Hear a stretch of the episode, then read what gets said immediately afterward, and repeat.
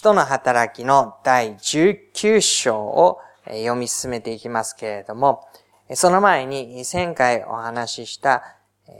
第2回の宣教旅行、伝道旅行というものを振り返ってみたいと思います。パウロはアンテオ家の教会からですね、使わされていきまして、そして陸路をとってアジアの諸地方を巡っていくことになります。そこからトロアスにいた時にマケドニアの方に下ってきてくださいということを聞いて、それで出かけていった。新しい文化圏に足を踏み入れていった。そのことをご一緒に見ました。で、その宣教の歩みがですね、ずっと続いていったわけですけれども、その後、彼らは、その道をたどって、やがてアンテオ家にもう一度戻ってくることになります。その地図をですね、ちょっと見せましょうね。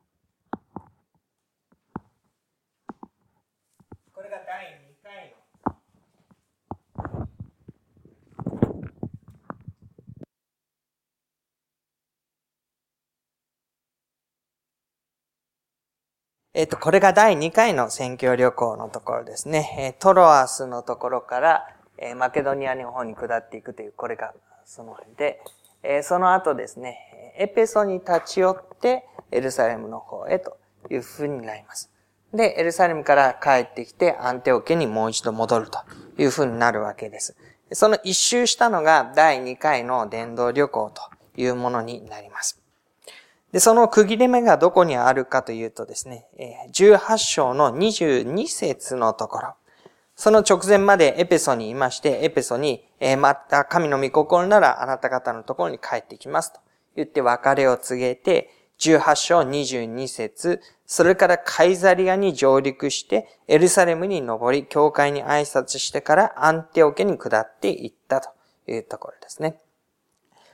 で、そのアンテオ家にしばらくいてから彼はまた出発し、ガラテアの地方及び古着屋を次々に巡って全ての弟子たちを力づけた。というのが、ここが第3回目の選挙旅行の始まりになってきます。そこからエピソに行くというところが出てきますので、今日は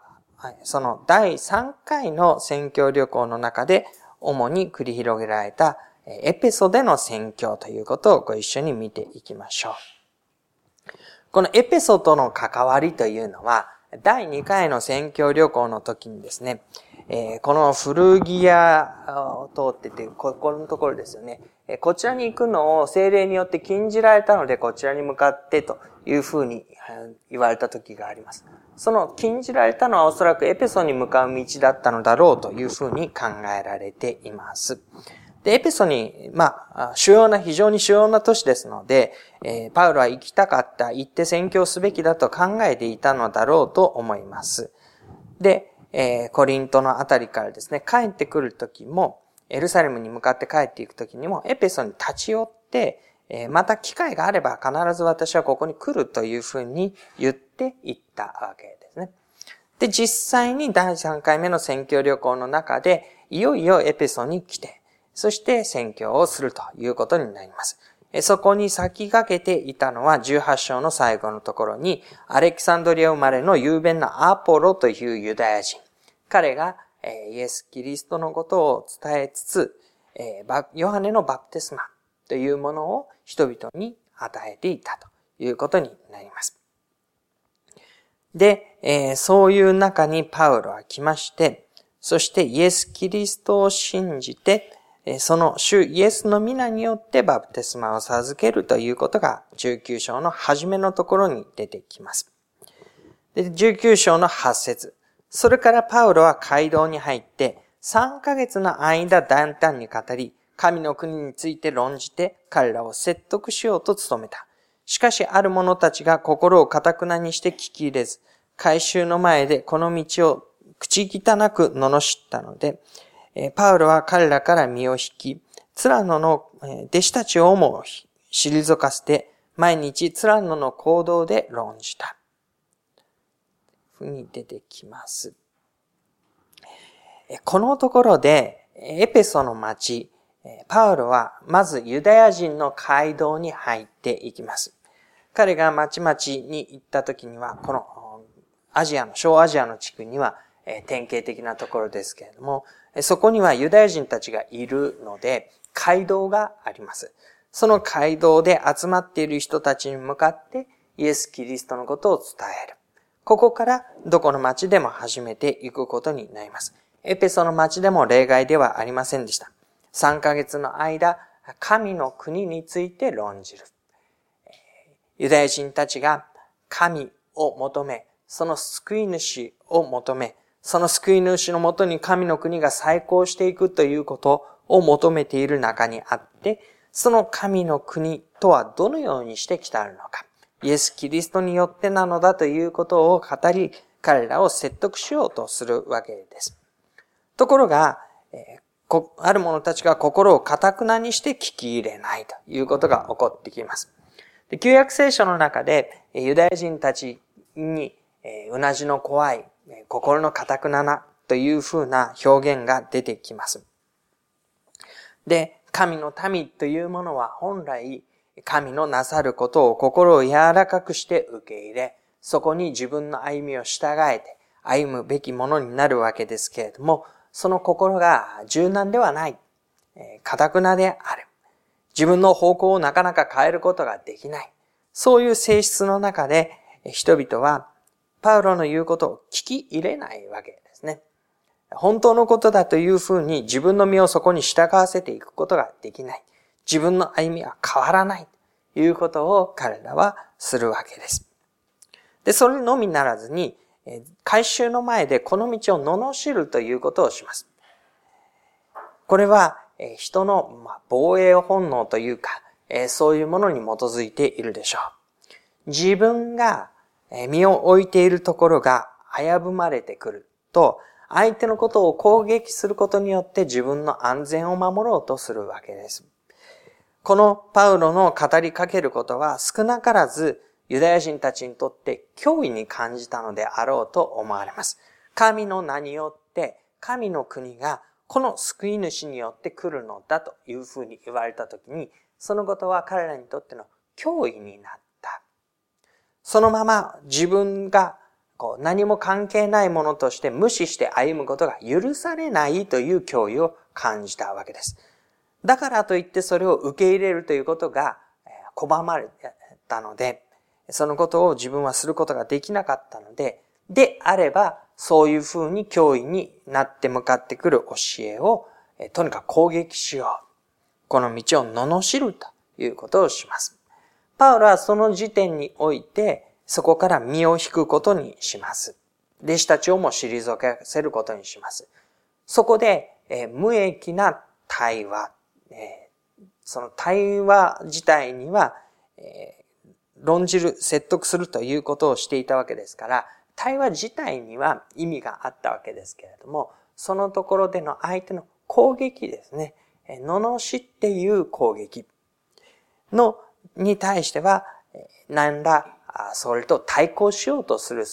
ことをしなかった。お互いに口汚く罵り合うというようなことをパウロはしようとはしなかったという意味です。でツラノの行動というところ、これは、え、ツラノという人物が、え、公に提供していたであろう、ホールのようなものというふうに考えられています。え、そのところで、え、パウロに語るべきことを語ることを許し、そのところに人々が集まってきて耳を傾けたり、また論じ合ったり、そういうことをしていたわけです。で、10節これが2年の間続いたので、アジアに住む者は皆ユダヤ人もギリシャ人も主の言葉を聞いたというふうに書かれています。エペソというのは人々が行き通う中心地、経由地でもありましたので、2年の間に多くの人たちがこのところに行ってはパウロの教えを聞き、そこから戻って行ってはそれぞれの地でもそのことを語り、そういう風にして主の言葉を各方面の人々が聞くことになっていきます。で、そのツラノの行動を舞台とするところにおいて、神はパウロの手によって驚くべき奇跡を行われた。パウロの身につけている手拭いや前掛けを外して病人に当てるとその病気は去り悪霊は出ていった。ところが諸国を巡回しているユダヤ人の魔除け祈祷師の中のある者たちも試しに悪霊に疲れている者に向かって主イエスの皆を唱え、パウロの述べ伝えているイエスによってお前たちに命じると言ってみた。というんですね。で、この、エペソの町に非常に特有なこととして、この不思議な奇跡のことが出てきます。で、エペソの町というのは、後で出てきますけれども、大祭司、えー女神のですね、アルテミスというものの神殿があって、そういうですね、宗教的な環境としては非常に、まあ、霊的なものが身近にある環境になります。そういう中では、祈祷師であるとかですね、魔術師と言われる人たちであったり、そういう不思議な印、奇跡、技を行っている者たちが少なからずいたわけです。で、その中に入っていったときに、パウロの身につけているものや、そういったものなどでも不思議な技が起こってくる。そういうことがここに出てきます。パウロの宣教ということを見ていったときに、エペソの町ではこういうことがあったというふうに書かれていますけれども、他のところではそういうところがある。場合もあればない場合もあって、その行くところどころでの必要であったり、パウロが語っているキリストの福音が本当にそこにいる人たちに意味を持って届いていくような形で宣教がなされている様子が分かってきます。で、そのところにですね、ユダヤ人の魔除け祈祷師という人たちがいるわけなんです。その人たちの名前はですね、14節のユダヤの祭司長スケワという人の7人の息子たちであったと言います。その宮に使っている祭司長のところにいた7人の息子たちがですね、自分たちのところに留まっているというよりは、じゃああちら行ってみよう、こちら行ってみようということで巡回しながら、そしてですね、その土地土地で本当に必要とされている魔除けの祈祷というようなものも含めて、その宮業を行っていたと。いうことになります。で、彼らがエペソに来て、そしてパウロのしていることを、言っていることを見て、聞いてですね、あ、これはいいということで、主イエスの名というものを彼らは使ってみるわけですね。試しに悪霊に使われているものに向かって主イエスの皆を唱え、間接的になります。パウロの述べ伝えているイエスによってお前たちに命じるというふうに言ってみたということですね。すると、悪霊が、えー、っとですね、15節のところ、こういうふうに答えるんです。自分はイエスを知っているし、パウロもよく知っている。けれど、お前たちは何者だと言った。そして悪霊に疲れている人は彼らに飛びかかり、二人の者を押さえつけて皆を打ち負かしたので彼らは裸にされ傷を負ってその家を逃げ出したというふうに出てきます。イエス・キリストの皆によってというふうに言ったときにですね、私はイエスの名も知っているけれども、パウロも知っているけれども、あなた方は一体何者だということで、彼らは借り物の信仰であることがバレてしまってですね、えー、かえってひどい目に遭わされていくということになります。で、えー、エピソードで起こったことがもう一つ紹介をされていまして、18節のところですね。信仰に入った人たちの中から多くの者がやってきて自分たちのしていることをさらけ出して告白した。また魔術を行っていた多くの者がその書物を抱えてきて皆の前で焼き捨てた。その値段を合計してみると銀貨5万枚になった。こうして主の言葉は驚くほど広まり、ますます力強くなっていった。ねえー、人々は、パウロの語っていること、そのことが人々にどんな影響をもたらすのかということ、そのことをつぶさに見てきました。聞いてきました。そのことによってそれを知った彼らは、恐れを感じて、皆を崇めるようになって、そして自分のしていることの中でふさわしくないものを神の前に持ってきて告白し、それをやめる、区切りをつけて、それを後にするということをしていったというふうに言うわけです。魔術をする者たちは自分たちが頼りにしているその魔術を捨てて、魔術の書物を捨ててですね、そのことから神に立ち返って歩んでいくことになります。で、そういうことの中で、えー、一段落したときに、彼らは、えー、パウロはですね、これから、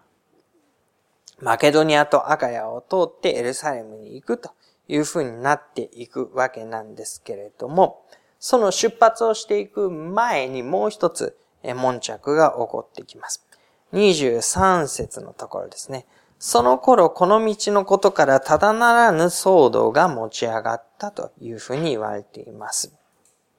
で、何が起こったのかというとですね、デメテリオという銀細工人がいまして、その人が銀でアルテミス神殿の模型を作り、職人たちにかなりの収入を得させていたというんです。で、先ほども少し言いましたけれども、エペソというところには、アルテミスという女神の神殿がありました。で、それはこのアジア一帯では非常に有名な神であり、この祀られている神に力があると信じられていたわけです。で、人々はですね、このところにアルテミス神殿の模型というものを神の前に捧げながら、そのことによってですね、収入を得ていた人たちがいたわけなんですね。これは一大産業になっていたわけです。この神殿を中心として自分たちのなりわいを立てている少なからぬ人たちがいた。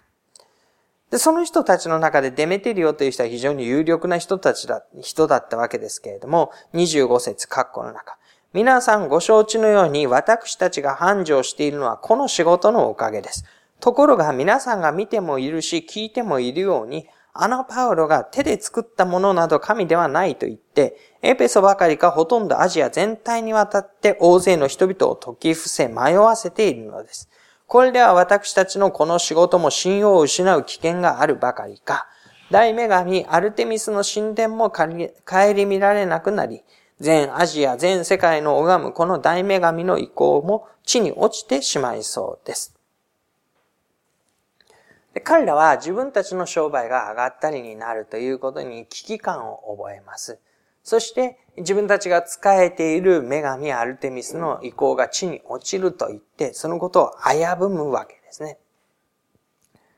でそうすると彼らは怒ってですね、偉大なのはエペソ人のアルテミスだというふうに叫び始めていきます。それはなってはならない。このアルテミスの名前は落ちてはなら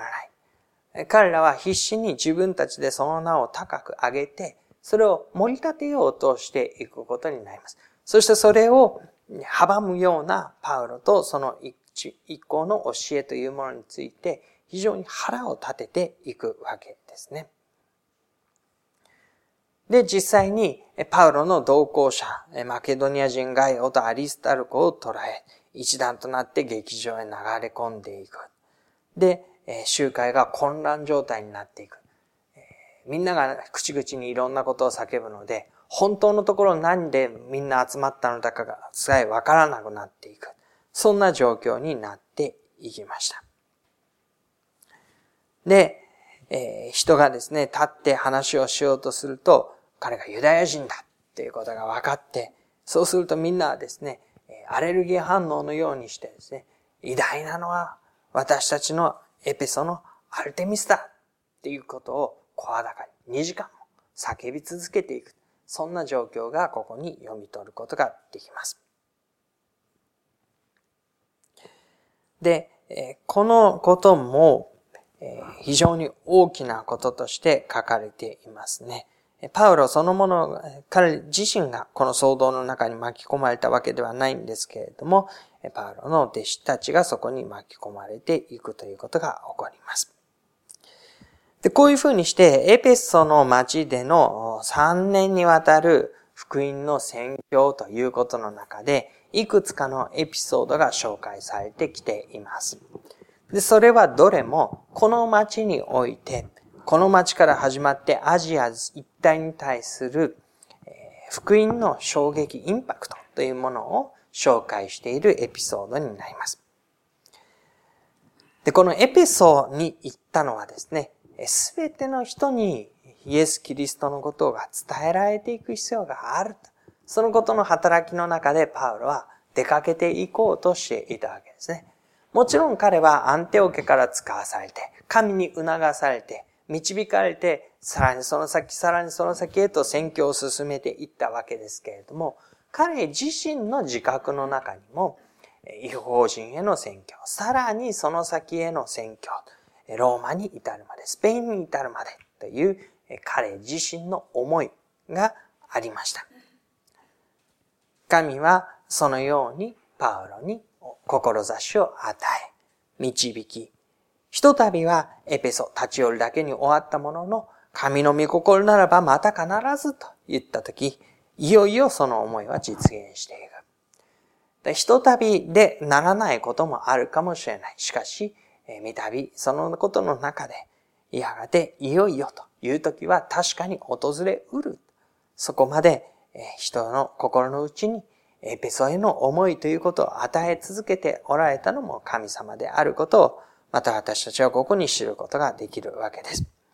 でそういうふうにして伝えられたその信仰について、驚くほど広まっていくわけですけれども、そのことは上辺の見せかけの信仰ではなかったということが、この箇所には力強く明かしされていきます。一つのことはですね、イエス・キリストの名を語る者は他にもいるけれども、本当のところそのことに根ざして歩んでいたパウロ、その弟子たち、そういう信仰の姿ですね。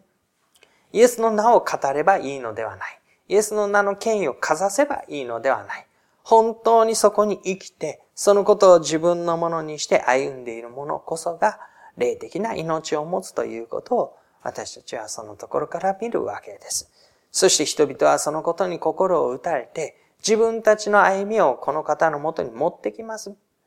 それは、あたかも罪の許しを求めて神殿に、宮にというふうに人々がかつて集っていったように、そのことがすでに習慣になり、儀礼的になり、定まった慣習の中、立法の中で全うされているのに比べて、ここにイエス・キリストにある生きた信仰を持っている者たちが、神のもとに自ら進んで、自分のしていることをさらけ出しながら持ち寄ってくる。そしてふさわしくないものを焼き払って捨てていく。そのことの姿を見ることになるわけです。ここには生きた信仰があるということですね。で、えー、そのことがひいては、エペソの本当に根深くこの町を支配していたアルテミスとその神殿とそれにまつわって生きている人々の生活と一切のことを脅かすようにさえなっていったということです。で彼らは、あの、初めてこの地に足を踏み込んでいく、えー、パウロであったり、パウロの教えを聞いてそれを信じていく人たちであったりは、本当に小さな存在から始まっていくわけですね。何か大きなバックがあったのではなくて、頼りにしていたというか、受け入れてくれれば大きな助けになるであろうユダヤ人の街道では、そのことを結局拒否されて、で、心を動かされた人たちから始まって、エペソの町での歩みは続けられていきます。3年にわたります。その3年の中で、本当にごくわずかな人から始まった事柄が、このエペソを牛耳っていた。その町の文化の根底を形作っていた。どうしたって動くはずがないと。そんな、えー、イエス・キリストの名によって語られるものに比べて、えー、全然動じることがないほどに大きな伝統のある人々の多く心を寄せている。そして街の習慣も生活も全部このことを中心に回っている。そういうものすらさえも動かし始めていく。そのことに影響を与えていく。そのことが脅威、危機感を感じるほどになっていく。そういう様子を私たちはここに見ることになるわけです。でそれもこれも生きた信仰の持つ力なのだということをご一緒に覚えたいと思います。エルサレムから始まり、ユダヤ、サマリア及び地の果てにまでいうふうに言われたイエス・キリストの福音。その主の言葉、ますます驚くほどに広まっていき、力を持つようになり、というふうに言ったときにですね、そのことは、イエス・キリストを伝えるという意味においては、だんだんだんだん間接的になってくるわけですよね。一時情報として、イエス・キリストに実際に私は出会って、その声を聞いて、教えを受けて、時を共に過ごして、という人は限られてくるわけです。それを聞いて、二次情報でイエス・キリストのことを知り、信じという風になってくる人があり、で、その人からまた聞くということで三次情報になるという人たちがあり、また聞きになっていくわけですね。でも、そのまた聞きの信仰であっても、イエス・キリストとの関係というものは、決して色あせたり、薄まったりすることなく、その人の中で生きたキリストとの歩みを生み出していくことになった。でそれが、精霊が与えられたというふうに繰り返し繰り返し言われていることの意味なわけです。確かに、イエス・キリストの教えを聞き、その歩みを覚えるということ、その意味を理解して自分のものとするということは、間接的になっていきますけれども、そのことによって神の息である、神の精霊を心の内に受けて、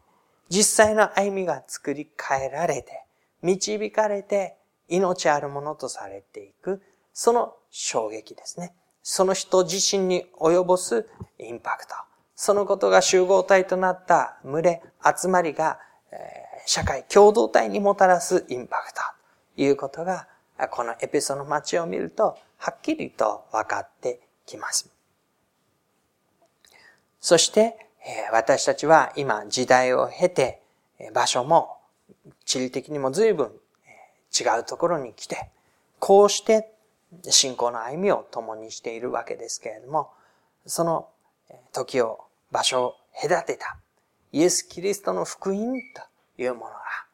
精霊を内に宿しながら私たちを本当に生きた力のある信仰者として歩ませる。私たちの内を作り変える。